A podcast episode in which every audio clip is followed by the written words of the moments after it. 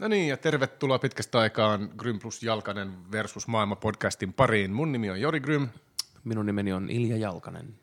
Ja tänään ajateltiin puhua tämmöistä ilmiöstä, tai monesta ilmiöstä, joka vähän liittyy toisiinsa, eli downshiftaamiseen, maailman kiihtyneeseen tahtiin, ei noin voi sanoa, mutta nykyelämän hektisyys ja kaikki tämmöistä. Puhutaan paljon, että nykyään ei kerkeä mitään, ja tämä nykymaailma johtaa vaan siihen, että me vaan juostaan ympyrää, kun gerbiilit pyörässä. Juokseeko gerbiilit pyörässä? Onko se hamsteri? Hamsterit juoksee, joo, niin poispäin. Eikö se nyt ihan samoin? Niin kuin siis sinänsä, ne on snade ja jyrsiä. Niin. Symbolisesti samoja. Ja sitten on paljon puhuttu downshiftaamisesta ja mindfulnessista ja kaikista tämmöisistä jutuista. Mutta ennen kuin siitä aloitetaan, niin muistuttelen God Mode Oyn Damage Control-pillereistä, eli biohakkereiden dokaamispillereistä, joissa on vitamiineja ja aminohappoja, jotka jeesaa pitämään maksan kuosissa, kun käy bilettämässä. Mutta pitemmittä puheitta, niin pistetään alkumusa pyöriin.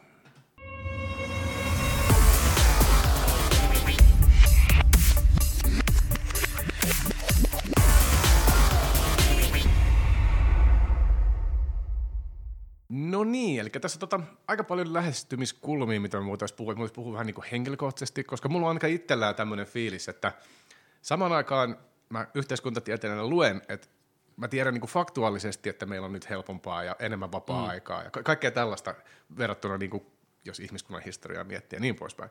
Mutta kyllä mä itsekin koen sen, että koko ajan on semmoinen niin kuin hektisempi ja vähän niin kuin miten sanoisi, niin kuin kiireinen olo. Tai joskus jopa semmoinen, niin kuin, että en mä tiedä, pitää alkoikaan produktiivinen tai jotain, vaikka mun elämä on periaatteessa tosi helppoa. Että mulla ei ole lapsia ja akateemikolla on aika sellainen, että voidaan itse tehdä aikataulut aika hyvin ja niin ne paineet ei ole kumminkaan ihan semmoisia kuin joskus työelämässä mulla oli. Mutta mä en tiedä, mikä olisi tämä ensimmäinen lähestymisjuttu. Onko sinulta tullut fiilistä, että nyt pitäisi downshiftaa? Tai oletko sä peräti joskus downshiftaa? Oon, kyllä mä oon. Ja mun tapauksessa tuli ihan vaan niinku suhteellisen luontaisena reaktiona. Niinku silleen, että alkoi huomata, että ei tykkää joistain jutuista. Jotkut jutut vituttaa. No. Sitten jos yhtään niinku jaksaa miettiä asiaa pidemmälle. Sitten alkaa miettiä, että no miksi ne vituttaa. Mikä niissä on se mekanismi, niin kuin, että mistä se vitutus ikään kuin johtuu. Ja sitten sä teet jotain asialle. Ja mun tapauksessa se oli asia tietenkin, mihin mä oon viitannut aikaisemminkin, mutta siis se oli se Facebookin lopettaminen. Mä vaan rupesin havaitsemaan, ja kuitenkin tämmöisenä, tiedätkö, niinku rockarina ja addiktiivisena luonteen laatuna, että niinku helposti tunnistaa itsessään kyllä merkit, kun alkaa mennä niinku ihon alle joku juttu.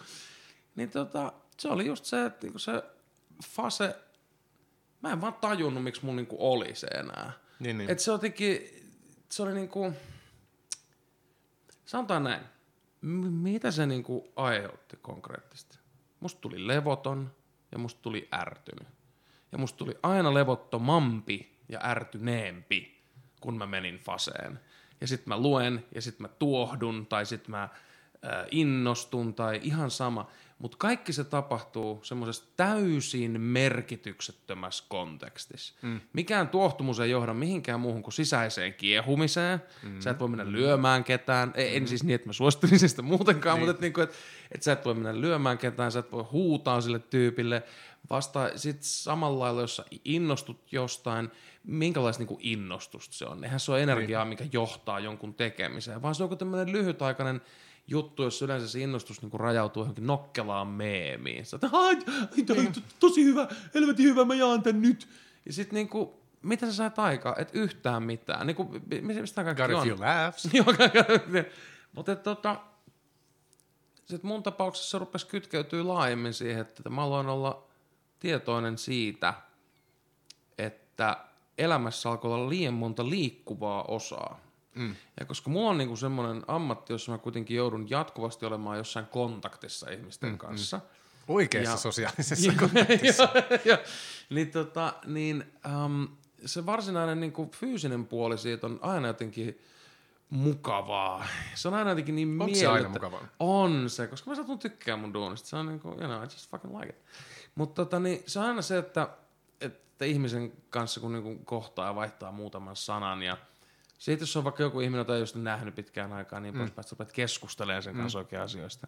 Siitä jää jonkunlainen fiilis, jonkunlainen muistijälki, sä oot läsnä siinä tilanteessa, siinä on lukuisia erilaisia aistiärsykkeitä, jotka niin kuin nivoutuu sen. You know. Totta kai nekin ihmiset saattaa unohtua tai niin poispäin, mutta se tuntuu joltain, se tuntuu jossain, ja hetken aikaa mä pystyn keskittymään tähän yhteen esimerkiksi ihmiseen ja sen asiaan, kun se vaikka puhuu mulle siinä keikan jälkeen. Älkää puhuko ennen keikkaa, se on todella, se on niinku huono paikka.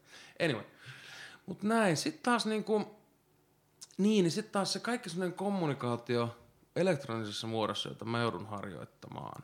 Se on tää ihan perus siis, mitä jokainen ihminen, kun mä luettelen nää, jokainen ihminen silleen, no mitä siitä, se on ihan normaali. Joo, niin onkin, se on se uusi normaali. Ja varsinkin siis, muusikolla, I guess, on pakko pitää näitä asioita yllä, ja muuta parikka löydä sua. Totta kai mä luen sähköpostia. Jokainen lukee sähköpostia, okei, mutta se ei kato riitä. Mulla on sähköposti, sitten mulla on WhatsApp, joka on aika sille aktiivisesti käytössä eri tämmöisiä, just niinku treeniprogisten sopimiseen johonkin muuhun. Sitten mulla tulee totta kai tekstiviestejä, puhelinsoittoja. Sitten tulee Fasessa tulee niinku noi messengerit. Joo, siis siellä mun nimittäin, koska siis mä lopetin henkilökohtaisen Fasen. Niin, mä jätin artistiprofiilin auki, jotta mulla on joku kanava, jossa mainostaa ja niin poispäin. Mutta se on ihana, koska mä en lue mitään, mä en tee mitään, mä vaan päivitän sitä. Näin. Niin esimerkiksi joku tämmönen 4-5-6 eri kommunikaation väylää, jotka on koko ajan ympäri vuorokauden auki.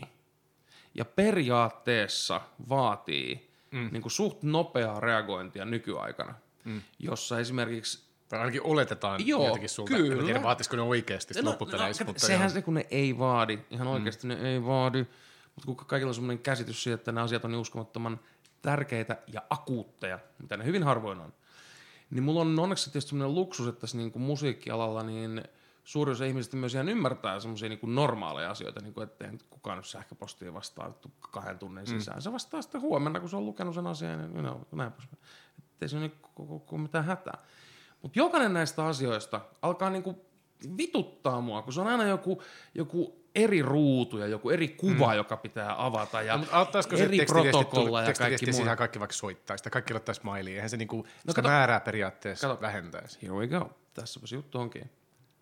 Luonnollisesti kyse on myös ärsykkeiden tai kommunikaatioväylien tai muun hallitsemisesta. Luonnollisesti. Se on myös siitä, että no niin, no luot vaan itsellesi järkevän rutiinin ja järkevän järjestelmän ja teet näin ja niinpä.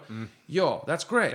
Mutta se ei poista sitä juuriongelmaa millään lailla. Se vaan yrittää saada mut pärjäämään sen asian kanssa.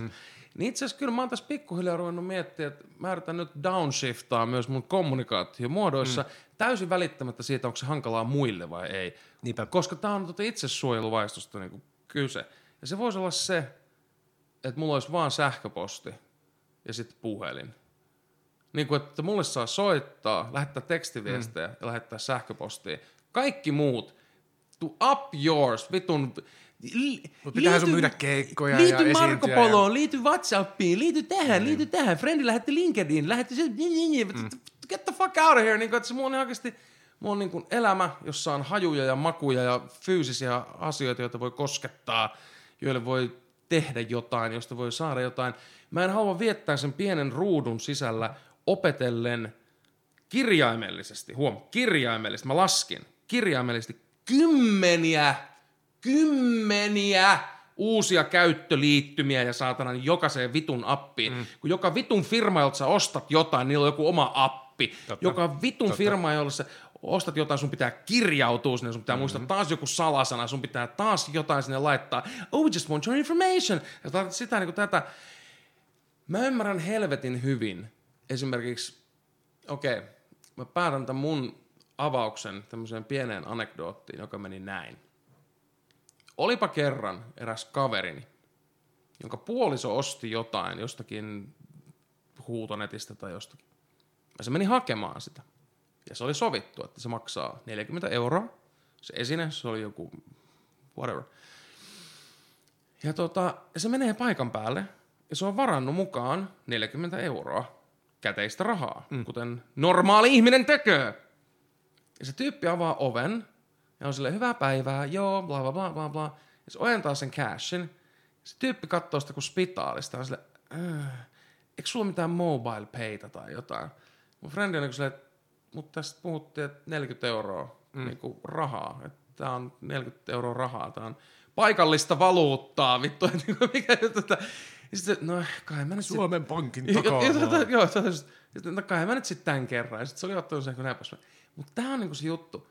Mä ymmärrän täysin jokaista ihmistä, jolla on semmoinen luontainen vaisto, että ne haluaa vaan muuttaa ainakin metsän keskelle ja syödä käteistä rahaa, tai miten se ikinä toimii. Käpiä ja orannahkoja. No, just näin.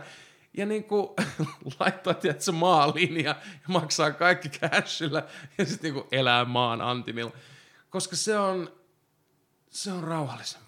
on rauhallisempaa. Ja minun elämänlaatuni paranee joka kerta. Mä huomaan sen. Ja se on, joo, okei, totta kai eri ihmistä reagoi eri järjestökeisiä eri tavalla, blablabla. Mutta kyllä tässä on ihan semmoisia yhteneväisiä asioita, niin kuin että tietyt asiat vaikuttaa ihmisiin pääsääntöisesti samalla lailla. Ja kun minä lasken puhelimen pois kädestäni, sammutan sen vielä. No siihen mä en ihan pysty, koska mä en ole mitään jumalasta. Äänettömälle. Ja mä lasken sen pois. Ja mä oikeasti teen jotain muuta. Ja mä en katso sitä puhelinta. Mä ihan selvästi havaitsen rauhoittuvani ja voivani paremmin. Joo, itse asiassa tuohon väliin pakko heittää anekdootteilla ihan sika mielenkiintoista tutkimusta. Että ei vaan, että katsottiin keskittymiskykyä ja miten kännykkä liittyy siihen. Eli otetaan läjäukkeleet tekee ja akkeleita tekemään jotain keskittymistä vaativia testejä ja sitten jaetaan randomisti eri porukkaa, missä yhdellä on kännykät taskussa, ne ei käytä niitä, mutta ne on kännykät taskussa. Toinen on se, että laitetaan saman huoneen, että meillä on tommonen hei, ja koska sä teet näitä keskittymisjuttuja, niin meillä on tommonen kännykkäpöytä, että laitat vaan äänettömälle tonne pöydälle ja tuu sitten tekemään. Ja kolmannelle, niin että kännykät jää sitten ihan toiseen huoneeseen, että tulkaa tätä näin. Niin se porukka, jolla oli taskussa, vaikka ne olisi äänettömällä tai vibralla, whatever, oli yhtä niinku, ne oli huonompia keskittymään, tai siis nämä kaksi eka ryhmää oli yhtä huonoja keskittymään. Eli ei vaan se, että sun on se taskussa ja mahdollisesti pärisee sieltä jotain, mutta jos on samassa huoneessa, se on näköetäisyys. Just niin, juuri niin. Ja niin, sehän on syytä paljon. Ainut niin kuin merkittävä ero oli se, että kun se puhelin oli niin kaukana eri huoneessa, että sä et absoluuttisesti pystynyt edes niin kuin alitajuisesti miettimään sitä. Eli siis se oli poissa silmistä, poissa mielestä. Nimenomaan kirjaimesta, joo, poissa silmistä. Joo. Mä oon miettinyt niinku, toi mitä... Toi on, niin kuin, en sano, että super yleinen, mutta, tai no joo, kyllä tuosta yleensä kännykkää ja mediaa, tai sosiaalisia medioita dissataan just osittain tästä kiireen. Mutta mun mielestä on niin kuin yleisempää kritiikkiä on myöskin, että tämä meidän yhteiskunta on jotenkin kiireellisempi. Että tuon mä ymmärrän ja allekirjoitan kyllä siinä mielessä, että kyllä mä huomaan kanssa, että niin kuinka paljon sä räpläät kännykkää turha juttuja, niin tää on paljon jo. Ja osittain mä oon niin henkilökohtaisesti saanut stressiä pois sillä, että mä en enää vaan osallistu Facebook-keskusteluihin. Ja mä ihan tämmöisiä pikkuja, että mä ajattelin eka ottaa sen pois, ja otinkin hetkeksi pois, mutta sit musta ei ole siihen, koska mä haluan jakaa kuvia tällaisia. Joo. Ja sit siinä on se, että jos sä ei sulla sitä appia, niin sä et voi integroida asioita. Eli sit sun pitää mennä jonnekin ja painaa uploadeja ja kaikkea. Fuck it, mä haluan yhdellä napalla tehdä kaiken. Mutta se, siis se, että sä et vaan osallistu keskusteluihin jeesus aika paljon. Ja sit se, että mulla ei ole sitä mun, nyt kuulostaa niin naurattavan pieneltä, mutta mulla ei ole sitä siis mun kännykän desktopilla. Eli mun pitää mennä hakea se sieltä, niin sekin on jo pudotti niin paljon, että se ei ole yhden nappulan päässä. Sillä on merkitystä. Jokainen pikakuvake, joka on niin kuin sulla aina. Kyllä, siis nämä on nimenomaan niitä pieniä merkkejä siitä, että niin kuin miten nämä asiat skulaa. Ja ne skulaa nimenomaan niin, että kun ne on koko ajan framilla. Joo. Ne on koko ajan siinä sun naamalla, ne on koko ajan siinä niin kuin päällä. Sun on oltava, sun on reagoitava, sun on tehtävä, sun on oltava läsnä niissä. Niin kuin se, niin niinkin yksinkertainen asia. Siis koska toi hassu, että sä just sanot, että se on tämmönen pikkujuttu. Mä olen tehnyt samaa ja olen havainnut, että sillä on merkitystä, Ihan sille, että kun se kuvake ei tuijota sua koko ajan naamaan. Aivan. Ja sinne punaista palloa. No hei, mähän siis on esimerkiksi ihan täys niinku fossiili. Siis mähän just luen fasea, siis jopa sitä mun artistiprofiilifasea, niin siis selaimen kautta. Just sen takia, että se ei ole se vitun sininen F siinä. Niin, aivan. Katso, jos joku olisi tehnyt jotain mielenkiintoista, mitä sinä et ole. Sä et saa sun duckfacea 2 sekunnissa levitettyä maailmaa. Mutta osittain mä mietin tuossa niinku pari juttua. Yksi juttu tuli mieleen. Mä rupesin miettimään, että mitä mä tein ennen, niinku, mitä mä räpläsin ennen vanhaa duunissa niinku itseni lisäksi.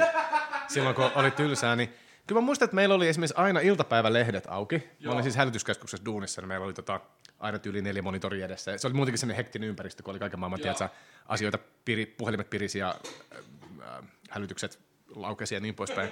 Mutta meillä oli niinku aina jokaisella oli pari lehteä siinä vieressä, koska sitten tulee just se 2 minuuttia tylsää, kun puhelin ei soi eikä yksikään hälytys. Niin sitten sä menet selailemaan Iltalehteä, Iltasanomia, Amppareita, Hesaria, mitäs silloin oli, mikä se oli ennen, E-Bounce World, jolloin niin ennen, niin ennen sosiaalista menekin oli tämmöisiä memetiikkajuttuja, tai kyllä. fail-blogi, tai mitä tämmöisiä, missä jotain kuvia. Ja mitä nykyään tulee, niin kuin, tiedätkö, sun feedeissä vastaan. Beavis and Butthead. Niin, aivan.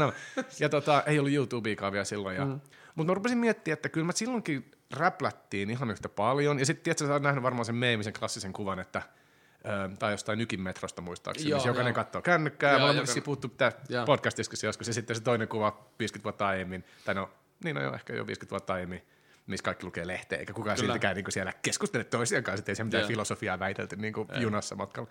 Ja mä oon miettinyt, että kuinka paljon nuo asiat, mikä näistä on niin kuin ihan oikeata kognitiivista taakkaa, tai niin kuin elämän pientä nakertua. Ja mikä on sitten vaan se, että sen sijaan, että mä katon lehteä, niin mä katon filmiä.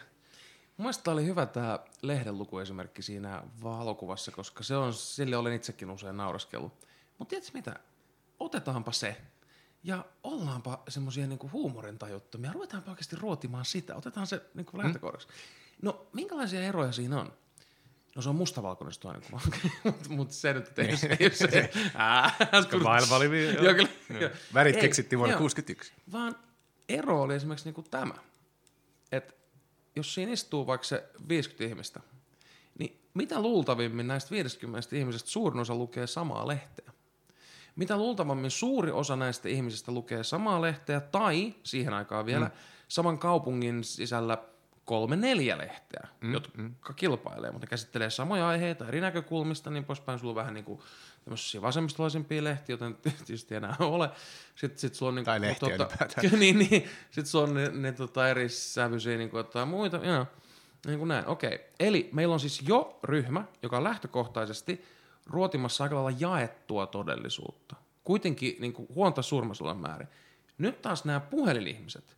Jokaisella on kännykkä, jonka näyttö heti kun sen avaa, niin on jo lähtökohtaisesti erilainen. Eli suurimmalla osalla meistä, ja mä en oikeasti niinku ymmärtänyt. Se on vähän eri aihe se niinku tää kupla, missä me olemme. Joo, mutta se pointti on niinku siis se, että se on meille jokaiselle räätälöityä.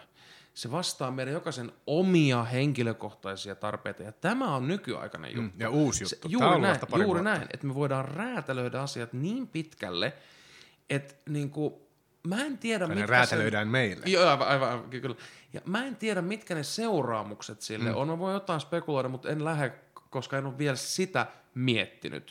Vaan mä lähinnä vaan mietin, että niinku, miltä se musta tuntuu, miten se muhun vaikuttaa. No, mutta se, minkä mä tiedän, että jokainen niistä ihmisistä, jotka istuu siinä kuvassa ja näppärää puhelinta, niin ne ei jaa minkäänlaista todellisuutta enää toisessa kanssa, paitsi se, että ne istuu vierekkäin.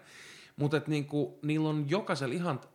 Okei, mä itse asiassa mainitsin tästä jossain toisessakin yhteydessä, mutta mä esimerkiksi teen semmoista ihan siis aktiivisesti, että noin kerran 2-3 viikossa mä tyhjennän mun selainhistoriat ja haut YouTuben osalta, jotta mä saan freshin ton avaussivun. Eikä supo pääse jäljelle. Okei, joskin kaikkihan ne on jossain niin, rekisteristä asiasta. Vaan nimenomaan sen takia, että silloin mä aina muistan, että tää uskomaton niin kun, tämmönen kohdennettu yksisilmäinen tapa, jolla mä katson alati pienenevää universumia. Jokainen juttu, mikä mulle näytetään, on entistä enemmän tiukemmin ja tiukemmin linkkautuu siihen edelliseen juttuun. Ja sit kun sä tuhoat ne sun tiedot ja sä avaat semmosen niinku neitseellisen YouTube-aloitussivun, sä oot silleen, että niin joo, aivan. Suurin osa muista ihmisistä katsoo The Funniest Fail Videos, tai sit on joku uusi pelijuttu, tai joku vitun vloggaaja, josta mä en ikinä kuullutkaan, jotka on mun mielestä vastenmielisen ihmisryhmän kuin maailmassa. Tubettajia nykyään. Tubettaja. Anyway, kuitenkin okei, mä melkein 40, niin rupeaa olemaan vähän näin, tiedätkö näitä silloin, kun minä olin nuori. Anyway. Niin kyllä se, niinku se jaetun todellisuuden puuttuminen, se uskomattoman algoritmien pitkälle viety, räätälöitynyt pikku kupla, se miten se nivoutuu siihen, että onko se sitten niinku nykyelämän hektisyyttä tai muuta. Mä en tiedä, onko se hektistä, mutta mä havaitsen, että aina ennen kun mä teen sen pakollisen muutaman viikon välisen niin kuin tyhjennyksen, jotta mä saan jotain uusia niin kuin vastauksia niihin samoihin hakuihin, mitä mä teen, niin kyllä musta tulee taas jotenkin levottomampi. Musta tulee kuin häkkieläin, sillä samalla lailla mä kierrän alati pienenevää kehää. No joo, niin ja propaganda ja kaikki tämäkin, niin, että niinku tämä pelkoklikkikulttuuri tietysti on muuttunut. Juuri näin. Se on, pitäisi olla oma podcasti sitä varten, kun varsinkin nyt katsotaan niinku eri valtion tahotkin aseistaneet ja niin poispäin. Mm-hmm. Ja kaikki nämä fake newsit sun muut. Mm-hmm. Mutta totta toi klikkijuttu, niin se aiheuttaa semmoista niinku hermostuneisuutta ja niinku ärsyntyneisyyttä, koska nehän on niitä parhaimpia klikkijuttuja. Niin niitä näkeekin ehkä useammin. Toi pitää kyllä varmaan paikkansa. Joku voisi jopa sanoa, että sekään ei ole hyvä asia, että kaikki lukee sitä samaa sanomalehteä, koska joku sitten päättää, miten siihen sanomalehteen tulee ja bla bla bla. Mutta siihen tähän... Niin kun ne lukiskaan, ne lukis 1/4 tai 5. Siis niin, oikeasti me on siis unohdettu, mitä sanomalehtien niinku kulta-aika oli. Siis se... aika, jonka rippeillä me on niinku eletty, on ollut jo ihan semmoinen mieletön niinku niin surkastuma jo siitä. Mutta ehkä vielä siihen, että mua vähän pelottaa tässä keskustelussa, vaikka totta kai tämäkin pitääkin linkkaa se, ootko näkynyt sen Tristan Harrisin, tämä Googlen entinen eetikko, silloin yksi aika hyvä TED Talk, missä selittää nimi tätä. Nimi on tuttu, mutta en ole kyllä juttua lukenut. Sen TED Talk on aika hyvin sitä, että ja on se kertonut kirjokin, mutta siis se, että nykyään kaikki nämä Facebookit ja sosiaaliset mediat ja kaikki kilpailee niin kuin attention span. Joo, kyllä. Niin kuin, eli ne tekee kaikkensa, jotta ne saa vain sekunteja niin silmämunia niihin appiin. Ja sitten niillä on hirveästi kaikki kikkoja, miten ne tekee tällainen. Kyllä. Lägää notificationeita esimerkiksi ja kaikkea tällaisia juttuja. Kun sä mainitsit sen, niin mä olin heti silleen, hei, that makes sense. Joo, se on aika mageeta. Just se, että jos 10 pirullista. Tosi pirullista. 10 tyyppiä laikkaa sun kuvaa, niin ne pudottelee ne laikki kerrallaan, eikä näytä kaikkia kerrallaan, jotta sä näkää tsekkaa niin poispäin. Mutta se on ehkä vielä niinku eri keskustelu, niinku, tai tämä liittyy totta kai tähän näin, ja tämä on tämmöinen Venn diagram, jossa monet pallot niinku toisiaan ympäröivät, halkaisevat, olipas todella mahtavaa suomen kieltä. Mutta enemmän... Me muuten voitaisiin pitää siitä ihan oma tämmöinen podcast, mikä se on? Palkolähetys. Niin. Podhan on siis palko.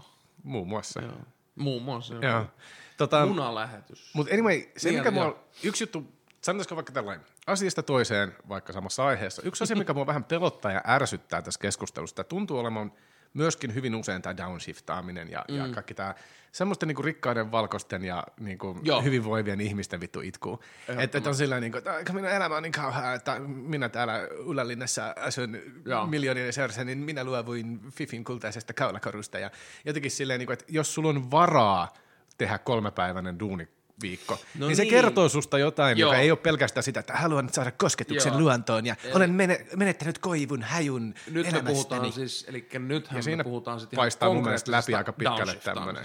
Joo, kyllä. Ja tämä oli semmoinen trendi tuossa vuosi sitten, pari vuotta sitten, ja oli koko ajan joku bloggaaja kertoi, että niin Liisa Tuulikki luopui yhdestä päivästä ja tiedätkö, whatever, sillä että siinä vaiheessa kun sun liksaa on jo semmoinen ja sulla on josta omaisuutta ja salojen velkaa, että sulla ei mitään paniikkia tai pelkoa tai sun on miettiä tulevaisuutta, niin sit sä oot sillä, nyt matkustan Ranskan Rivieralla kerran vähemmän viikossa, mutta muistan, miltä sienet tuoksuvat syysmetsässä. Niin se oli vähän sillä lailla, että go fuck yourself, että tää toimii niin vähän porukasta, että se oli vähän semmoista niinku, että toiset sanoo, että mulla on Lexus ja toiset sanoo, että mulla oli varaa ottaa yksi tämmöinen juttu. Mun mielestä siinä alkoi paistaa se läpi, että oltiin aika niinku, osittain tietysti tämä liittyy siihen, että sä oot omassa kuplassa aina ja sä et niinku ehkä näe millaista on asua Kontulassa versus ja niinku näin poispäin.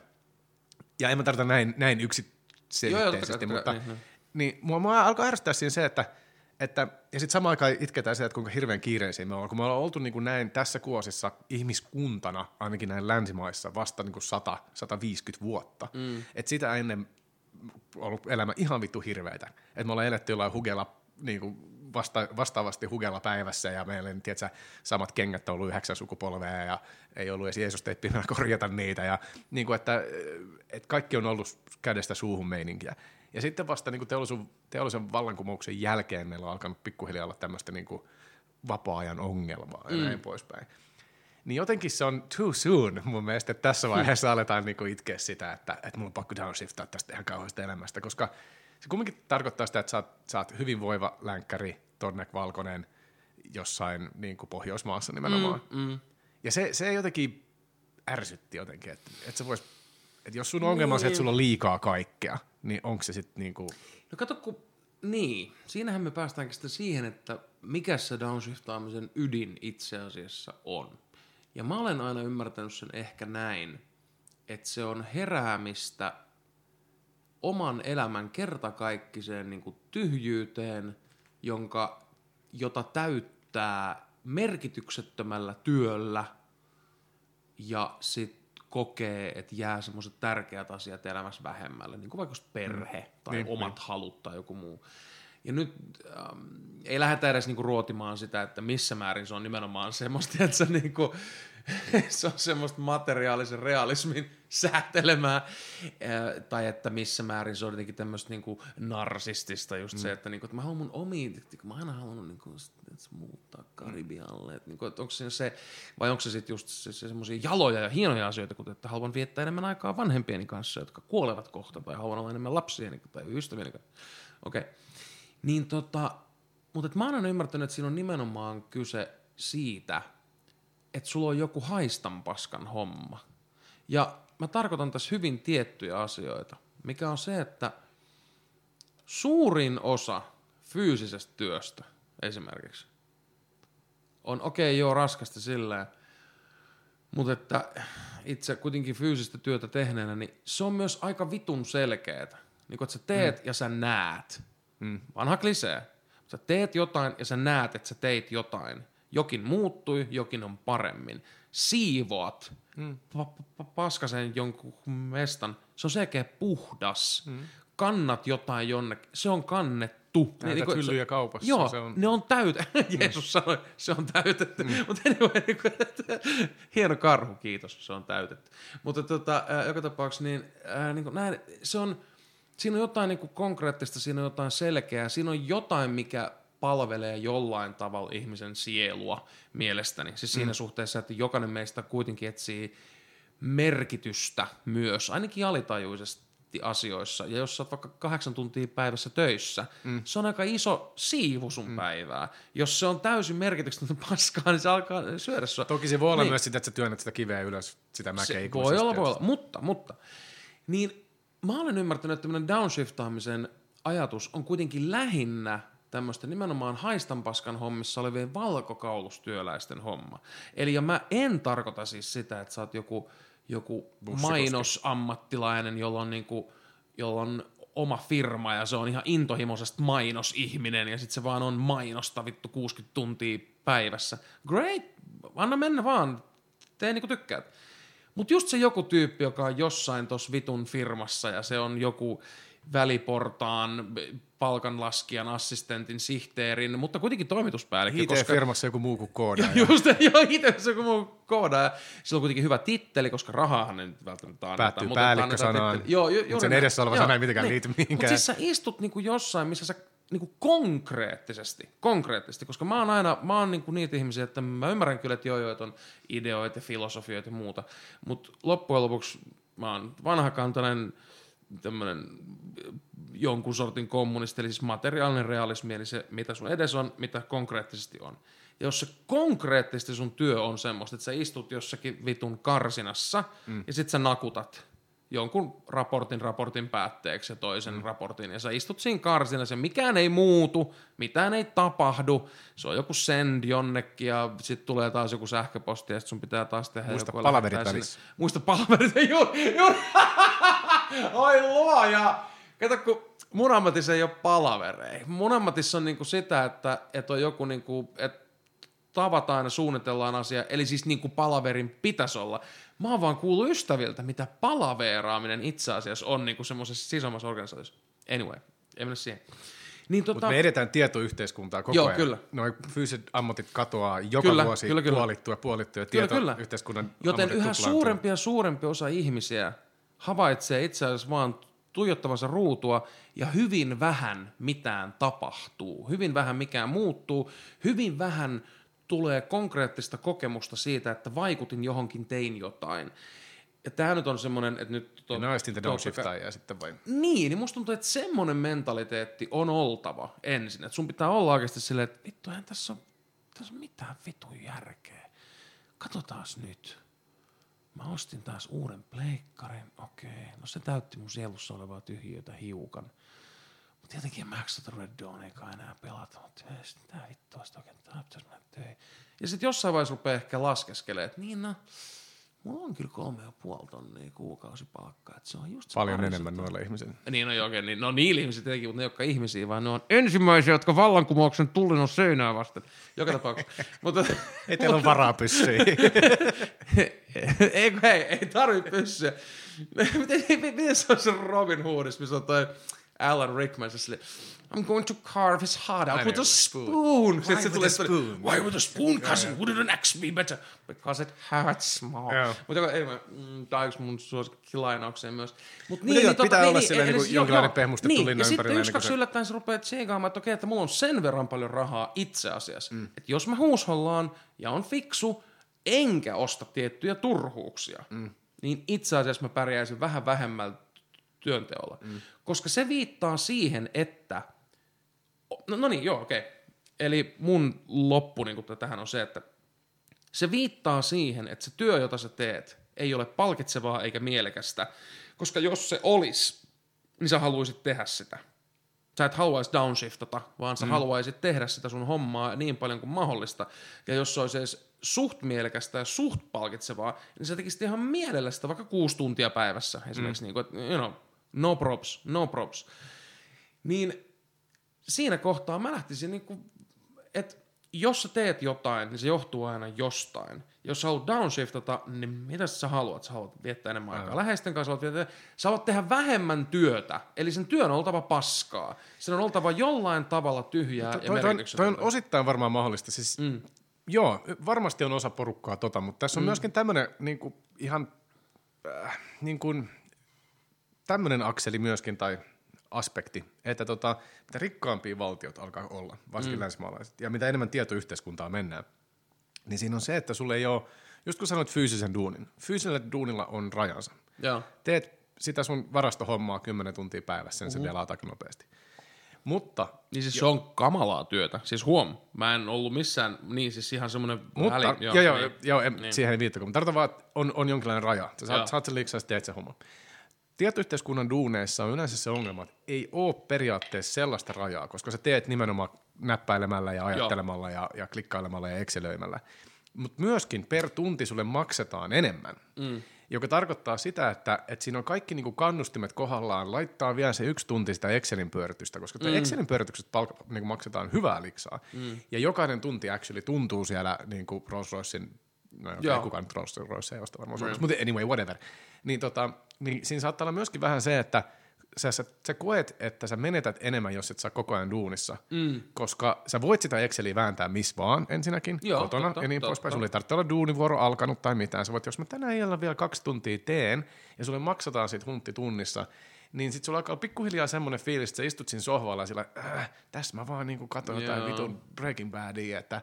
Ja lopputuloksena sä oot itse asiassa aina töissä, mikä on myös yksi asia, se hämärtää sen. Ja se ei ole niinkään se, että joku pakottaa sua välttämättä tai niinku, että pomo huutaa, vaan sä vaan mietit, että niin, tässä mä tiskaan astioita tai leikin lapsien kanssa tai mitä ikinä onkaan, mutta sä voit periaatteessa milloin tahansa vielä tsekkaa muutama sähköposti, koska se on sen verran hyvä palkkaista rikkaissa valtioissa, niin se niinku ikään kuin kannattaa aina. Ja siinä on varmaan sellainen pieni paine koko ajan niskassa, että nytkin mä voisin tehdä jotain, josta olisi hyötyä. Ja josta olisi niin kuin ja ajattelet sitä konkreettisesti rahalla, et edes välttämättä ajattele, mutta se on niin kuin semmoinen paine, mikä sulla koko ajan on, koska sä voit tehdä sitä missä vaan, ja siitä palkitaan jollain tasolla aika paljon. Se, että se ei välttämättä tosiaan ruoki sun sielua tai paranna sun ihmissuhteita ja tämmöisiä, ja sit se tulee ehkä sen takia burnoutit. Mutta voi ostaa kivoja tavaroita. Nyt pleikkari. Aina tulee uusi, there's always a new pleikkari. Niin on.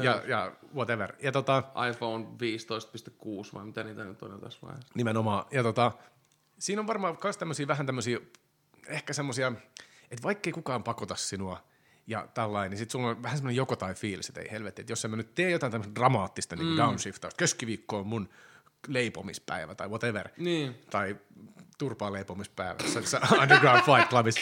Mutta pointti se, että jos teet tämmöisiä niinku suoria rajoja, niin sit sulla on aina vähän takaraivossa se, että, niinku, että nytkin sä voisit vielä tehdä jotain hyödyllistä ja tuottaa itsellesi huomioon. Joo, tämä on mielenkiintoista, koska ehkä tässä päästään siihen, niinku, siihen nimenomaan siihen nykyään ilmiöön. Ja tämähän on siis asia, mistä on kyllä jo puhuttu pitkään, että se on ollut tapetilla ainakin 10 vuotta, ainakin. Mutta just nimenomaan se, että se työn ja vapaa-ajan, se sekoittuminen, se liukuminen, se niin ehkä siinä on se, että se downshiftaus on nimittäin, koska me molemmat tiedetään esimerkiksi se, että ihmiselle pääsääntöisesti ymmärtääkseni, korjaa jos olen väärässä, ihmiselle pääsääntöisesti on itse asiassa aika hankalaa niin kuin olla niin tietoinen koko ajan itsestään ja kaikesta, että se voi tehdä niin kuin koko ajan pieniä korjausliikkeitä, vaan suurin osa ihmisistä menee nimenomaan niin, että ne ajautuu pisteeseen eri asioissa, jossa ollaan yllättäen silleen, että niin kuin siis se on just se tyyppi, joka istuu kahvihuoneessa aina palaverissa. Ja nytkin minä haluaisin sanoa, että ei meidän näin tätä pitäisi tehdä itse asiassa, mutta no enpä nyt sano ja niin poispäin. Ja sitten se on niin kuin 10 vuoden päästä yllättäen keskellä palaveria, joka jostain ihan täysin itättömästä asiasta nousee ylös, on silleen, kun mä kestät otettu kaikki saatan, ja koska se kaikki purkautuu ja sit se on täysin suhteeton reaktio siihen nimenomaiseen tilanteeseen. Joo, paskantaa keskelle pöytää ja heittää paperit ilmaa. Joo, kyllä. Mutta hän itse asiassa reagoi kasaantuneeseen. Joo. Niin, että se downshiftaus on nimenomaan niinku semmoinen niinku raju korjausliike. Nimenomaan tiukkojen rajojen asettaminen. Sillä jos se rajojen asettaminen, joka me tiedämme, että on jo niinku pikkulapsen kasvatuksessa yksi tärkeimpiä asioita, niin onhan se aikuisellekin. Että just se, mistä usein puhutaan, mikä on se, että mä oon kuullut tämän useiden ihmisten suusta, about näin. Ne on aina pikkusen eri, mutta se on about aina tai sama. No joo, tää on siinä mielessä hyvä homma. Ja se on aina niin että ne on vaihtanut niin kuin ammatti. Tämä on siinä mielessä hyvä homma, että kun mä vedän sen oven kiinni, niin sinne ne jää. Joo, klassinen. Ja aamulla sit vasta. Ja kun aikaisemmin oli se, että mä olin koko ajan töissä. Koska se ei tee hyvää niin kuin yhden ihmisen aivoille. Ja sit vielä semmosena vielä niin kuin palataksemme vähän taaksepäin, mutta ihan vaan lyhyenä huomautuksena, niin joo, mutta onhan se niin kuin mitä enemmän mä mietin sitä, niin siis sehän on kirjaimellisesti tietyn yhteiskuntaluokan hommaa. Niin kuin siinä suhteessa, että jos sä oot 40 tuntia duunis niin kuin pienellä palkalla ja asut vaikka jossain Helsingissä, ainoa mitä sä mietit on, että saat se jostain lisää tunteja, että niinpä sä saisit niinku vittu peruselämiseen vaadittavan rahan. Sä et todellakaan ole silleen, että mä jätän mun varastoduunista nyt 10 tuntia pois viikossa, että ihan hyvin pärjätään. Ei pärjätä. Nälkä tosin tulee. Ihmiset jotenkin olettaa, että niiden on pakko pystyä myöskin asumaan yksin ja Kalliossa. Et siihen käy termä, että ihmiset itkee vähän silleen oikeasti mun mielestä, että se kuuluisi niinku sit siihen joka ihmisen elämään. Yksi juttu, nyt me puhutaan siinä ihan jo kuitenkin suhteellisen pienestä porukasta, koska ihan siis se on kuitenkin vaan Kallio ja se on niin vaan tietty osa ihmisiä, jotka niinku väistämättä kokee. Ja sekin on muuten se semmoinen, että niinku, totta kai eri ihmiset hän arvostaa eri asioita, eri ihmiset kulutuksella bla bla, mutta sitten suurin osa meistä on kuitenkin aika lailla ihan sen armoille, että niinku, mihin on varaa, toki mihin niinku, pystyy, mutta näin. Mutta joo, niin se downshiftaaminen, niin olisiko siinä ikään kuin semmoisesta kanssa kyse, että se on raju korjausliike jonkinlaisten rajojen asettamiseksi ja hallinnan takaisin saamiseksi. Että jos on semmoinen fiilis, että sä oot niinku aina töissä, ja sehän on piinallinen, se on semmoinen, se on, ei se saa, salakavala. Se on salakavala juttu. Se on just se, että sä istut siinä, että sä sohvalla ja sä oot relaxed. Ja sit, mä kuitenkin se yhden duunimailin tästä puhelimella katon. Ennen se jouduit nousemaan toki. Kävelee sun niinku tietsikalle. Tai mennä työpaikalle. Sitten sä oot silleen, että no en mä nyt vittu illalla enää käymään. Tässä on myöskin varmaan semmoinen juttu, mä veikkaan, että ihmiset sekoittaa sen, että on enemmän vaihtoehtoja siihen, että on enemmän kaikkea. Yep. Elikkä se, että jos sä haluat, sulla on niinku yksinkertaisesti niin paljon vaihtoehtoja, mitä sä nyt voit tehdä, niin sulla menee joskus vaan selailuun. Mä huomaan se itse, kun no hyvä konkreettinen esimerkki, kun mun mielestä on parantanut elämänlaatua, mutta silti esimerkiksi katsoo Netflixiä illalla. Netflix-ilmiö. Mulla saattaa mennä vartti 20 minuuttia löytää, ei vaan mä katson Netflixiä, mutta mä katson Netflixin, Amazon Primein, HBOn, Ylen, Curiosity Streamin. Mulla on 5 eri juttua. Mä katson, että Se olisi ollut ihan ok, jos olisi saanut vaihtoehto, mutta se ei ole täydellinen. Ja mitä käy loppujen lopuksi? En mä tiedä, valitsee randomisti, ottaa parhaan. Katsoo jotain, mitä on katsonut aikaisemmin. Totta jo, ehkä jo. Mulle käy noin. Siis, mä luin tästä ihan vähän aikaa sitten, ja siis se oli just joku tämmöinen, koska totta kai mä, niin kuin jokainen... Ja toi ilmiö on siis kaikissa niin tutkittu, on. että niin kuin, mitä enemmän vaihtoehtoja on vaikeampi sinun tehdä päätöksiä. Juuri näin.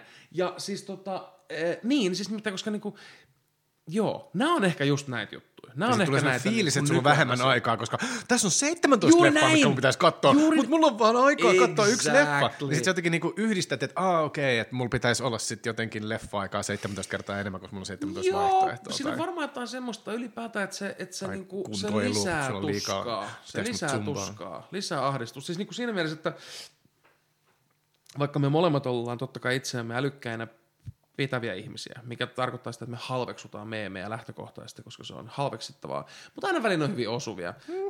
Älä vääntele naamassa. Tiedät, että se on totta. Sä haluaisit, kun sä haluat sanoa noin, jotta sä olisit inhimillinen ja saavutettava, mutta oikeastaan olet silleen, että kaikki on paskaa!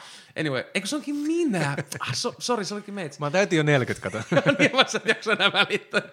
Anyway, niin aina välillä ne osuu niinku asian ytimeen, ja tää oli just joku sen tyyppinen juttu. Ja niinku että elaa sitä Netflixiä, bla bla, ja loppujen lopuksi katsoo jotain, mitä on katsonut ennenkin. Ja tämä oli se, mihin mä heräsin, koska niin mä tein. Mä istun himas, selaan sitä Netflixiä, ja mä päädyn katsomaan jonkun elokuvan, jonka mä olen katsonut jo. Sarjoja mä en oikein jaksa katsoa, jos mä oon niinku jo katsonut, koska sit se vaatii sen, että pitää istua alas ja katsoa se koko sarja. Aivan, joo. Mutta niin näin, jotenka mä itse asiassa vältyin koko ajan uusilta kokemuksilta. Jälleen kerran se valinnan määrä niinku ruokki sitä. Yksi osa anekdootti tähän loppuun, ehkä nimenomaan siitä, että miten se valinnanvapaus on illuusio. Miten se lisää enemmän tuskaa ja ahdistusta kuin itse mitään muuta, ja miten se on sisällä. Ja mä sanon, että se valinnanvapaus sinänsä on illuusio. Kaikki, mikä siitä tulee.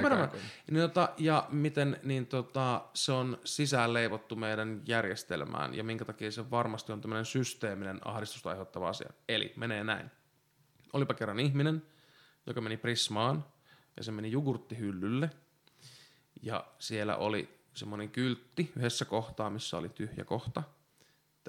Pahoittelemme, emme ole saaneet tätä kyseistä tuotetta. Ja sen tuotteen edessä seisoi ihminen, joka katsoi sitä ja oli silleen tyypillisesti ja lähti menemään. Jonka jälkeen tämä mun tuttavani katsoi sitä jogurttihyllyä. Olemme siis Prismassa, joka on iso kauppa. Ja laski, että siinä oli kirjaimellisesti 63 eri jogurttilaatua saatavilla tämän yhden, joka nyt puuttui sijaan.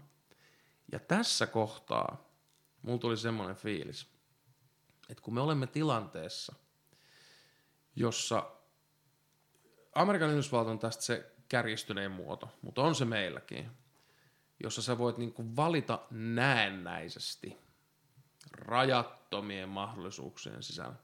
Mutta itse asiassa niitä kaikkia sanelee sama logiikka. Sulla ei itse asiassa todellista minkäänlaista niinku vapautta valita itse asiassa juuri mitään. Sä valitset sävyjä. Sä valitset niinku flavoreita ja makuja niiden niinku sun näennäisten valintojen sisällä. Ja silti sekään ei riitä. Siis tää ihminen olisi voinut ottaa 63 muuta jogurttia. Tyypillistä. Käveli pois, koska sitä yhteen ollut. That's fucking absurd! Tätä on siis jännistä tutkittua. Mene lähikauppaan, siellä on 3 jogurttia. Helpompi valita. Niinpä. Ja tosta ihmiset yleensä tuppaa menemään 2 kategoriaan, niin sanottuja satisficereita ja sitten niin kuin perfektionisteja. Okay. Elikkä tätä hommaa on just tutkittu, ja se näyttää olevan silleen, että osa ihminen menee tilttiin juuri tuossa hommassa. Jos ei ne saa sitä heidän mielestään täydellistä asiaa, joka on muuten mahdoton keksiä, koska ei ole täydellistä asiaa. Todennäköisesti 4/10 on täydellisiä sulle, mutta sä et pysty. Ja sitten on niitä, jotka on niin kuin good enough, että 80% se riittää. Ja sitä on kovasti yritetty pohtia, että mikä se on, että se näyttää olevan joku niin kuin luonteen piirre, vaan jotkut ihmiset on vaan semmoiset, että tähän menee niin poispäin, jotkut menee täysin tilttiin. Joo. Ja se on ilmeisesti, kun kaveri saattoi olla just se, että kun se yksi jogurtti ei ollut siellä, niin sitten siellä ei ollut yhtäkään jogurttia. Mutta on tosi mun mielestä mielenkiintoinen idea toi, että sä ne päätät sävyjä, etkä niin kuin todellisia vaihtoehtoja. Mä en sanoisi siltikään, että se illuusio, koska onhan meillä niin paljon. Ja mietit, niin kuin, jos sä alat mennä taiteen puolelle ja puhut vaikka biisejä ja musiikkia ja leffoja, niin totta kai sä voit sanoa, että no itse asiassa elokuvia ei ole yhtään enempää, koska ne on kaikki vähän saman tyylisiä, niin mä en menisi ihan niin pitkälle, mutta se on jännä ajatella. Mut yksi hetkinen, seis. Kyllä, koska ne kaikki operoi samalla logiikalla, mikä on se, että ne on voittoa tavoittelevia asioita, mitkä on ainoastaan olemassa, jos ne tuottaa rahaa ja niiden niin kuin jatkoa mahdollisuus. No, tuo tubettajia sun muita ja kaimoisen yrittäjiä ja... Aivan. Onko kaikki musiikki rahaa tuottavaa? Onko kaikki musiikki motivoitu sille, että ne yrittää maksimaan rahaa tuota? Haluatko sä käyttää päivästä semmoisen 17 tuntia etsiäksesi miljardin biisin joukosta hyvää musiikkia? Miten tuo liittyy mihinkään? Se liittyy siihen, että jos se on kaupallista, niin se on näkyvillä, se on helposti saatavilla ja helposti löydettävissä. Siis sanotaan, että kaikki elokuvat tehdään sen takia, että tuottaa rahaa. No, hear me out. Jos ne on näkyvillä ja saatavilla, ne on tuottaneet jotain, ne toimii, niissä on kaupallinen potentiaali. Se kaikki ei edes puhdas taide tai joku muu. Mikä olisi itse asiassa nimenomaan vaihtoehto syystä, että se systeeminen rakenne, joka vaikuttaa siihen, millaisia ne asiat on, silloin puuttuisi. Niin jotta löytäisit sitä jotain puhdasta, niin nythän me eletään siinä ajassa, eikö niin? Me eletään siinä kulta-ajassa. Jokainen voi tehdä omassa studiossaan levyjä. Jokainen voi korkealaatuisilla, halvoilla, Kiinasta ostetuilla digikameroilla tehdä ne elokuvia. That's great. Ongelma tässä on se, että koska niillä ei ole minkäänlaista koneistoa tai systeemiä siinä taustalla, niin se on nyt kuluttajan tehtävä etsiä miljardin joukosta yksi, ja siihen menee koko ihmiselämän aika. Sehän taas, niin sitä mä tarkoitan esimerkiksi, että se on itse asiassa, niin, eli siis jos mä menen vaikka elokuvateatteriin, mä sanon, mutta täällähän on suunnaton määrä elokuvia, no, yksikään niistä luultavasti ei ole sellainen, missä olisi oikeasti mitään niin kuin... haastavaa, mielenkiintoista, niin paljon. Totta kai siellä on aina joku, järjestelmä on iso, sinne mahtuu myös niin kuin riskinottajia, sinne mahtuu myös valtiorahoitteisia elokuvia. Tai Netflix-rahoittamia elokuvia. Tai Netflixin TV-ohjelmia, mun mielestä toi on mielenkiintoinen, kun mä oon vähän niin kuin samaa mieltä, mutta sitten toisaalta mun tulee heti mieleen, että me eletään heti eletään niin kuin TV-sarjojen kultakaudella. Joo. Ja viimeisen niin kuin 2-3 vuoden sisällä, nimenomaan kun on tullut esimerkiksi Netflix-originaleita ja Prime-originaleita, jotka ei ole siis Hollywoodin tuottamia niin kuin samojen 3 elokuvayhtiön ja niin poispäin, niin siellä on uskallettu ottaa riskejä ja tehty vähän erikoisempia sarjoja. Et vähän niin kuin tulee mieleen, esimerkiksi katsoin vähän aikaa sitten Legionin, joka on hyvin Twin Peaks-henkinen. Okay. Mä en muista, milloin mä oon viimeksi nähnyt semmoisen sarjan, jonka pointti ei itse asiassa ole se juoni, vaan se, että miten se niin kuin tuodaan kauniisti esille. No sehän on semmoista metaa. Se ei nyt varsinaisesti ole uusi asia. Me ollaan niinku neljännellä kierroksella jo, että se on niinku, nyt se on metan. Jos sä vedät ton ympyrän tarpeeksi laajaksi, se sisältää kaikki elokuvat. Et mä en niinku ihan noin laajasti voisi maalata. Ja nimenomaan se, että okei, ei se takapihallaan YouTube-sarjan tekijästä varmaan mä sitä ikinä löydä. Mutta kyllä mä väitän, että nykyään otetaan huomattavasti niinku isompia riskejä taiteen muodossa ainakin niin kuin sarjojen muotoiset, ne ei kaikki ole sitä samaa, ne ei kaikki ole Friendsia, tai kaikki on CSI, montaks niitäkin on, ja niin poispäin. Ja nykyään niitä on tullut just sen takia, että Netflixkin alkoi hyvin pienestä. Kyllä. Ja niin kuin, toki Amazon Prime alkoi, se on toisesta suunnasta, että se on valtava firma, joka on tehnyt. Mutta kyllä niin kuin, ehkä ne ei ole indieitä, koska niillä on niin saatanasti rahaa niistä takana, mutta niiden ei tarvitse olla niin kuin Hollywood cookie cutter, muottiin tekijöitä. Mutta tuli vielä tästä mieleen tuohon hektisyyteen, että tuli mieleen tässä, mä en muista mistä me puhuttiin, mutta kirjoitin tuossa ylös, että toi...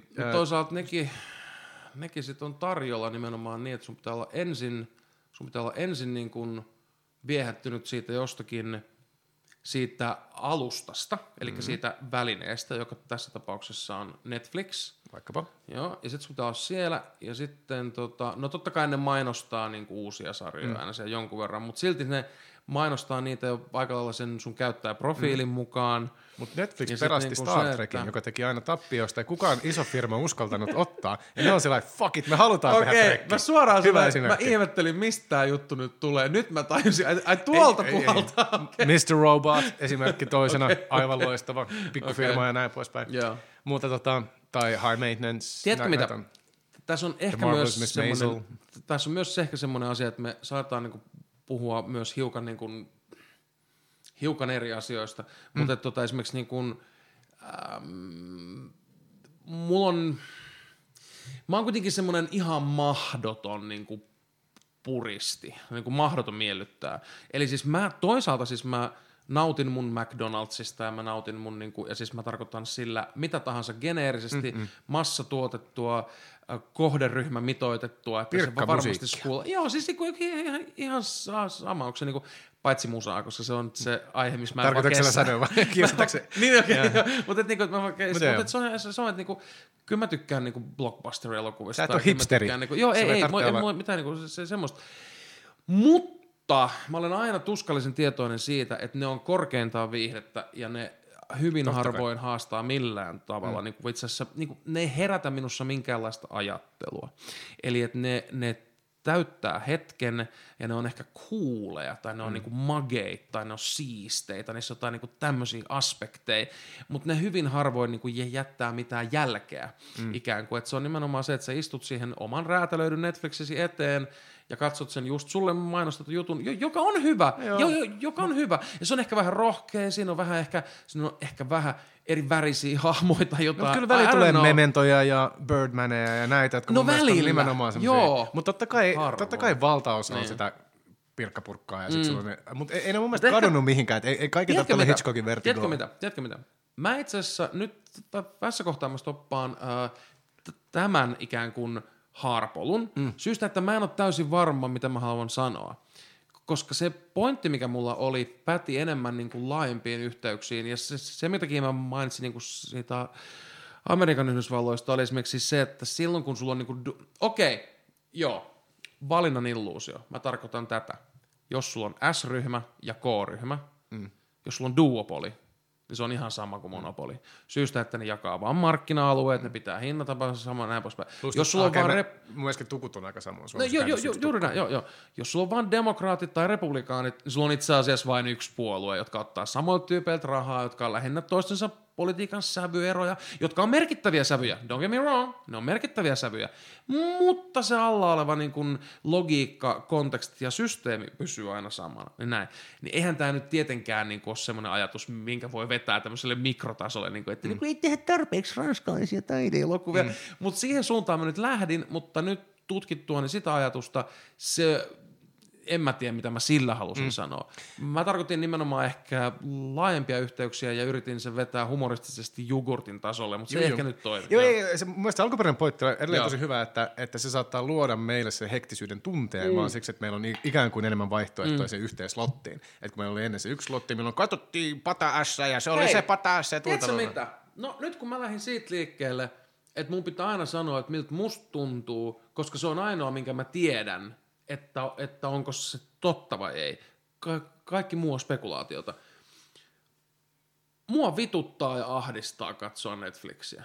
Mua vituttaa sen selaaminen. Siellä on liikaa ja mä en kestä sitä. Se niinku, mä en saa tehtyä valintaa ja sit mä päädyn aina katsomaan jotain, minkä mä oon nähnyt aikaisemminkin. Koska siitä tulee hyvä ja turvallinen olo. Ja niin kuin näin poispäin, ja mä en mä en kestä. Sen sijaan, kun meni vaikka videovuokraamoon, no siinäkin kyllä kävi itse asiassa sama ilmiö. Mutta silti sulla oli uutuusleffa ja oli kuusi. Mutta jossain vaiheessa sun piti tehdä valinta, ja sitten mennä kotiin, ja sitten elää sen valinnan kanssa, jolloin se elokuva tuli katsottua. Nykyisin mä jätän tosi paljon kesken. Ja siinä oli sekin semmoinen niin sanottu commitment device, eli kun sä oot jo maksanut siitä rahaa, niin sä myöskin katot sen leffan loppuun. Just näin. Pistin 30 markkaa tähän. Ehkä tein väärän valinnan, mutta nyt kannan vastuuni kuin mies. Hei, tää on nyt illan elokuva. Niin, tää on nyt se. Tää me nyt vuokrattiin, tää me nyt tsiikataan sillä siisti.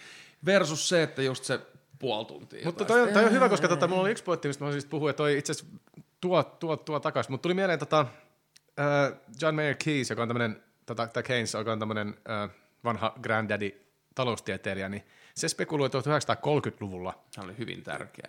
Kyllä. Mutta hän spekuloi 1930-luvulla, että hänen lapsenlapsensa tekevät, todennäköisesti hän laski tätä ihan tällä, että meillä alkaa tulla koneistusta ja tiedätkö, teollinen vallankumous ja nämä koneet tekee yhtäkkiä 10 kertaa enemmän duunia ja bla bla bla. Se laskeskeli, että sen lapsenlapset tekee varmaan 3 tuntia viikossa duunia. Se laski sillä populaatiolla ja sillä tuotannolla ja näin poispäin.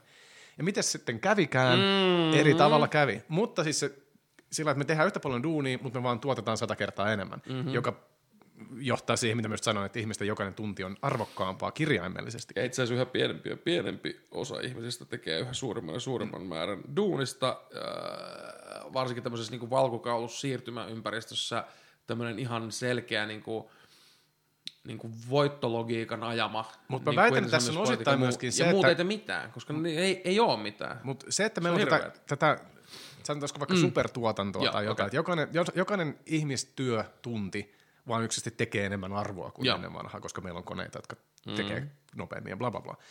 Niin tässä on just vähän se ongelma, että me ei olla osattu henkilöinä, me ei olisi tehty niitä päätöksiä, jotka voisi johtaa toisiin juttuihin. Me vaan oletettiin, että nyt me tarvitaan 2 autoa sen yhden auton sijaan, tai isompi kämppä sen pienemmän sijaan. Tai se, että me ollaan koko ajan käytetty yhtä paljon tunteja viikossa duunin tekemiseen, riippumatta siitä, kuinka paljon ne tunnit tuottaa. Niin, mutta kun ei ne tuota meille. No kyllähän 1930-luvussa 8 tuntia duunissa, sä et ole saanut just leipäs. Joo, okei. Nyt se sama 8 tuntia saa leivät plus pleikkarin. Ja sitä ennen 1 pleikkarin ja kämpän sieltä kalliosta ja niin poispäin. Mutta et sinä ole se, jolle se suurin osa siitä lisäarvosta menee. Et sinä vois sellaisia päätöksiä tehdä. Nyt sä puhut niinku semmoista, että meidän pitäisi kansakunnan tasolla olla silleen, että hei, me tuotetaan tosi paljon. Meillä on tosi paljon fyrkkaa. Minkä vitun takia me kaikki raadetaan töitä? Tämähän on idioottimaista. Meille riittäisi jokaiselle 3 tunnin työpäivä, ja sitten meillä olisi aikaa tehdä vaikka mitä muuta.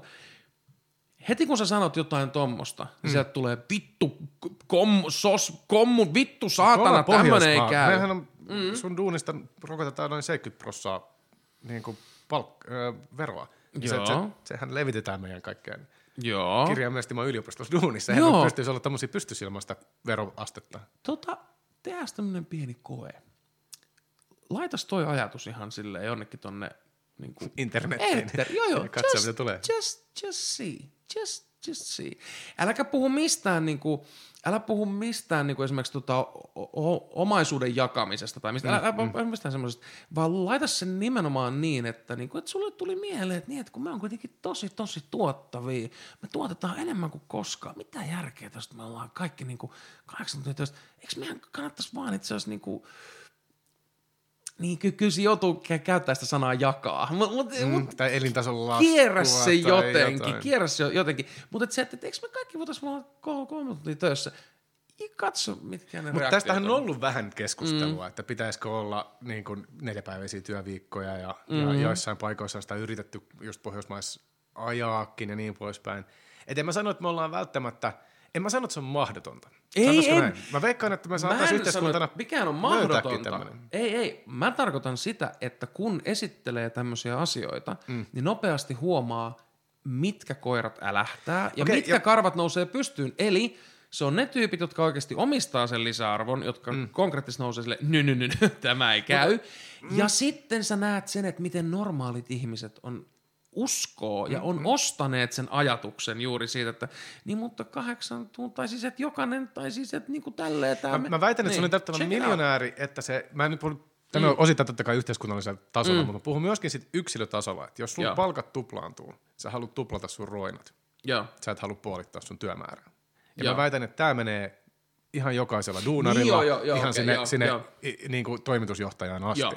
Ja tää on semmoinen, tuntuisi ainakin tällä hetkellä, että se on niin sisäsyntyinen asia, että jos susta tulee nyt superrokkitähti ja sun tuplaantuu sun keikkaliksat, sä et varmaan puolita sun keikkojen määrää, jos saat valita. Vaikka ehkä kannattaisi. Tai whatever. Et siinä on ihmisillä tuppaa olemaan se, että jos sä tuplaat liksat, niin sä ostat vaan isomman kämpä. Joo, mutta kun mun tapauksessa toi on huono esimerkki sen takia, että mä olen nimenomaan materiaalisten realiteettien arvoilla, mikä meinaa sitä, että esimerkiksi, jos mä vaikka... triplataan, mikä ikinä se onkaan, että sä pääset siitä mukavuusalueelle. Mun tapauksessa meidän pitäisi puhua noin 8-kertaistamisesta, niin me ruvettaisiin olemaan siinä alueella. Okay. Sitten mä olisin silleen... Sitten ei puhuta susta vaan muista ihmisistä. Sä oot poikkeus, niin sanotaan. Sä et ole edustava otos kansasta. Itse asiassa mä olen edustava otos kansasta tulojeni määrässä. Eli sulla on se 3,5 tonnin liksa suunnilleen, mikä on se paljon alle. Meitä on 10%, jotka tulee. Kato, kun... Jos saat 10%, niin sä et ole edustava otos. Venä. Saat 10%. Hetki, okei. Okay. No niin, nyt tulee taas tää. Kato, nyt. Mutta hei, meillä on semmoinen, älä vielä kantaa, ota eka tähän toiseen kysymykseen. Jos me tuplattaisiin ihmisten tulot, mä väitän, että keskimäärin nyrkkisääntönä, niin ihmiset vaan tuplaa se roinansa, ne ei puolittaisi duuniansa. Joo. Mistä se kertoo meille? No, olisiko ihmisluonteesta? Mä en ole ihan varma, vai yhteiskunnan luonteesta ehkä, onko se, sitä mä just kelaan, että onko tämä joku semmoinen niinku ihmisongelma vai yhteiskunnan ongelma vai... Okei, no niin. Jos me oletetaan, että näin on numero 1. Eli että meillä on tämmöinen elanne ja sitten näin käy. No sehän on ensinnäkin jo helvetin iso oletus, mutta me voidaan lähteä liikkeelle siitä. Ainakin työmäärä ei ole pudonnut vaikka kansakunnan me voidaan lähteä liikkeelle siitä. Niin ensinnäkin meidän pitää muistaa, että meillä on todella paljon ihmisiä, joille just vaikka se tulojen tuplaantuminen ei itse asiassa tuo niitä lähellekään sitä leveliä, missä se ei ole enää niin merkityksellistä se raha, vaan se on konkreettisesti niin kuin hyvinvointia lisäävä. Niin kuin se on selkeä vaikutus. Näin, okay. Niin jos me nyt sitten otetaan siitä joukosta, leikataan enää se joukko, jolla voidaan niin kuin sanoa jonkun mittariston mukaan, että niiden kohdalla enää se liksan tuplaantuminen esimerkiksi niin kuin ei vaikuta enää materiaaliseen hyvinvointiin enäänsä, että niin kuin ne ei elä sen pidempään tai ne ei sairasta vähemmän tai niin kuin näin, eli että ne on sillä levelillä jo. Eli sillä levelillä on jo ne 2 autoa ja niin poispäin. Tai se 1 matka pattajalle 2 vuoden väliin. Joo, no vaikka se.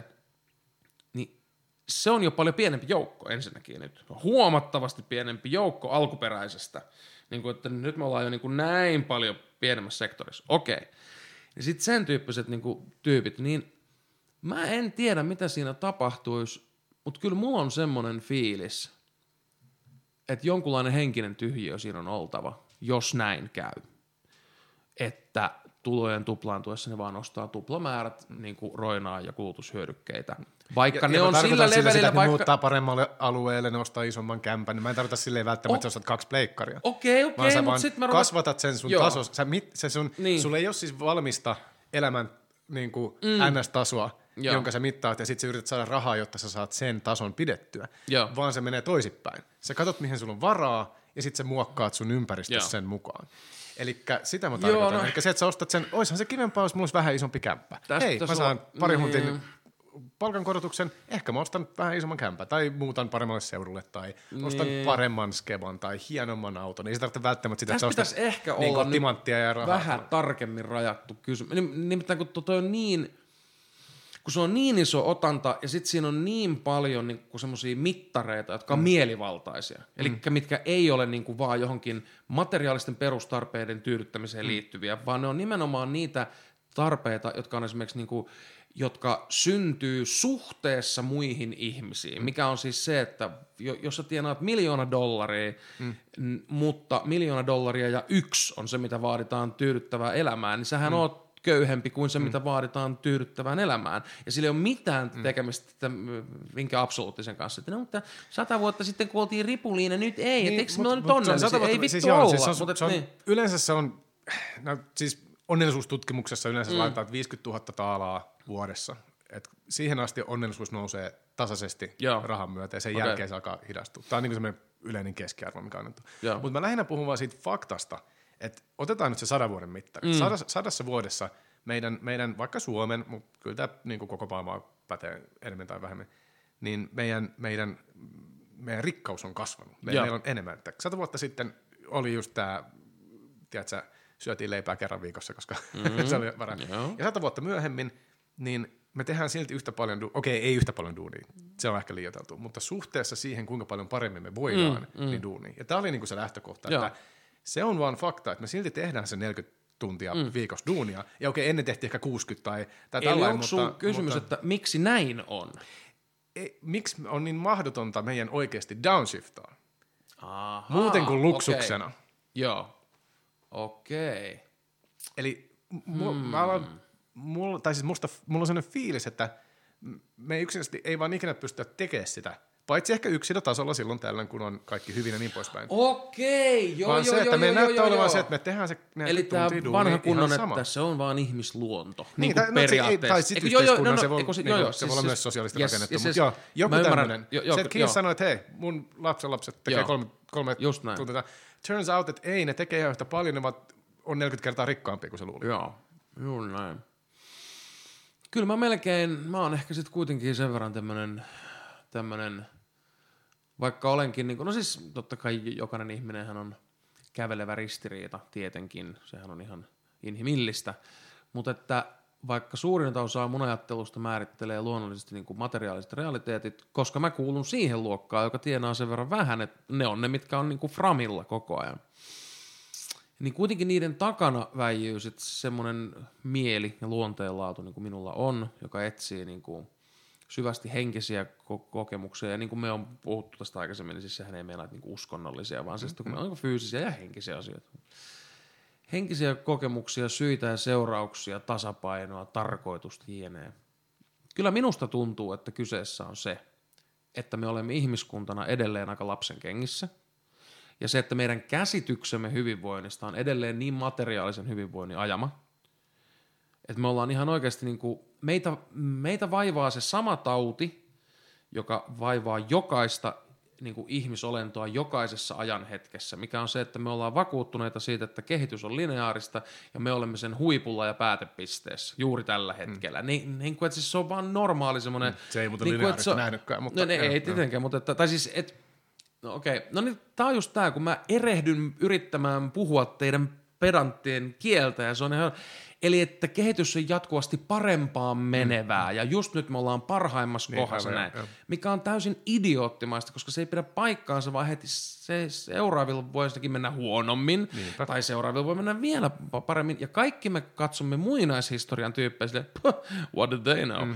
Mutta vaikka 1000 vuotta sitten se joku aatelismies tuo jossain oli silleen, että joo, kyllä, tämä on, that's the best, tämä on nyt parasta. 100 000 vuotta no niin, joten, ottaen huomioon tämä hybris ja ylimielisyys, joka on sisään leivottu tämmöiseen, niin se, että meillä on vitusti kaiken maailman härpättimiä, ostamisen valinnanvaraa, laitteita ja semmoista niinku muuta, mitkä on, mitkä on käytännössä aikuisille niinku leluja. Se on jatkettua lapsuutta.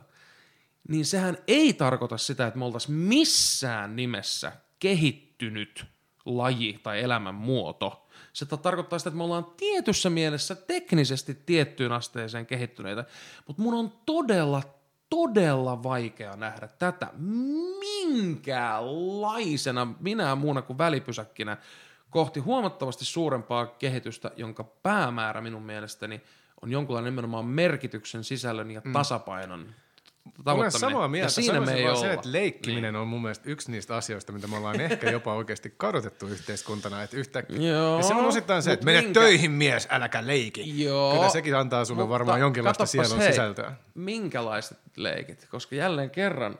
Lääkärileikit tietysti. Koska kaikki nämä mun mainitsemat jutut on nimenomaan sisäänpäin kääntyneitä, yksilökeskeisiä ja narsistisia omaa egoa ruokkivia, ne on oman kuplan sisällä tapahtuvia omia kulutusleikkejä, jopa pelaaminen, joka on aina silleen, että hei, mut nettipelit, kansainväliset yhteisöt ja näin, nekin tapahtuu joka tapauksessa sun oman pikkukuplan sisällä, jonka ihana semmoinen teknouskovainen aspekti on se, että kato just nyt mä pelaan mun friendinkaan Koreassa, ja sille, ei, et pelaa, hän pelaa Koreassa, ja sinä pelaat tässä, ja te juttelette nyt niinku ja teillä on oma niin kuin, puhetapa ja oma sanavarasto ja teillä on oma alakulttuuri, mutta älä hetkeäkään väitä, että te olette itse asiassa missään niin kuin interaktiossa. Et se leikkiminen, leikillä on merkittävä osa. Mä en pelaa myöskään, että mä jäävi sanoa sinänsä, mutta leikillä, mutta esimerkiksi Netflixin uusimpien sarjojen chiigaaminen ei ole leikkiä. Se olisi, jos te kokoontuisitte aina kaveriporukalla ja se olisi niin kuin aina niin kuin juttu, että chiigaatte sen yhdessä ja sitten puhutte siitä näin poispäin. Se olisi niinku leikin jatkoa. Ei varmasti pidä paikkaansa. Mä voisin ihan perustuntumat sanoa, että suurin osa meistä nauttii näistä asioista yksin tai ehkä läheisen kumppaninsa kanssa. Semmoista elokuvateatterikokemusta hyvin vähän uskoisin, hyvin vähän. Loppu niin. Vielä yksi lyhyt vastaus kysymykseen, mikä aloitti alusta. Onko maailma hektisempi nyt, kun se oli aiemmin?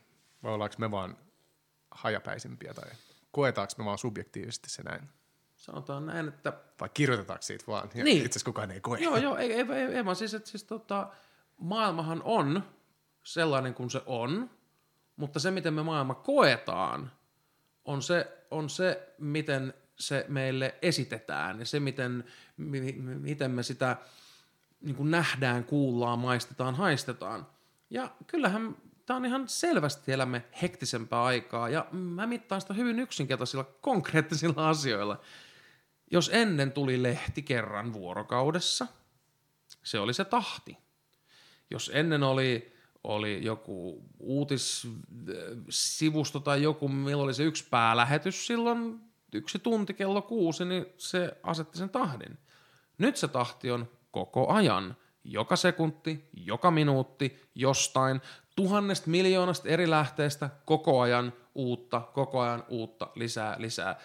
Asiakokonaisuuksien hallitseminen, out the window, pitkien kaarien, kontekstien ja syy-seurausyhteyksien, historiallisten ulottuvuuksien ymmärtäminen, out the window, koska se, mitä me halutaan, on se uusin update just siitä, että juuri tällä hetkellä, juuri jossain tuolla niin poispäin. Kyllä, meidän subjektiivinen kokemuksemme maailmasta on helvetisti hektisempi kuin vaikka 30 vuotta sitten. Aivan helvetisti, koska se on koko ajan siinä, se on koko ajan. Tulee vaan lisää. Kyllä mun pakko sanoa, mä oon varmaan samaa mieltä osittain. Mä alkan varmaan aikalla vähän sillä lailla tapissa, mutta paitsi jos ei seuraa uutisia eikä ole netissä. Silloin elämänrytmi voi olla ihan mukavaa. Niin mä just mietin, kuinka paljon tämä seuraava kysymys olisi ollut, mutta ehkä me tehdään se eri podcastissa, kuinka paljon se on sen yksilön vastuulla sitten. On se sitten downshiftaaminen tai sen kännykän poislaitto tai sen Facebookin deletoiminen tai mikä ikinä siinä onkaan. Mutta eiköhän tämä ollut tällä kertaa tässä. Yeah. Tämänkin keskustelun pohjalta varmaan tuli 7 uutta aihetta, mitä me voidaan sitten uusilla podcastilla tsekkaa. All right. Moro.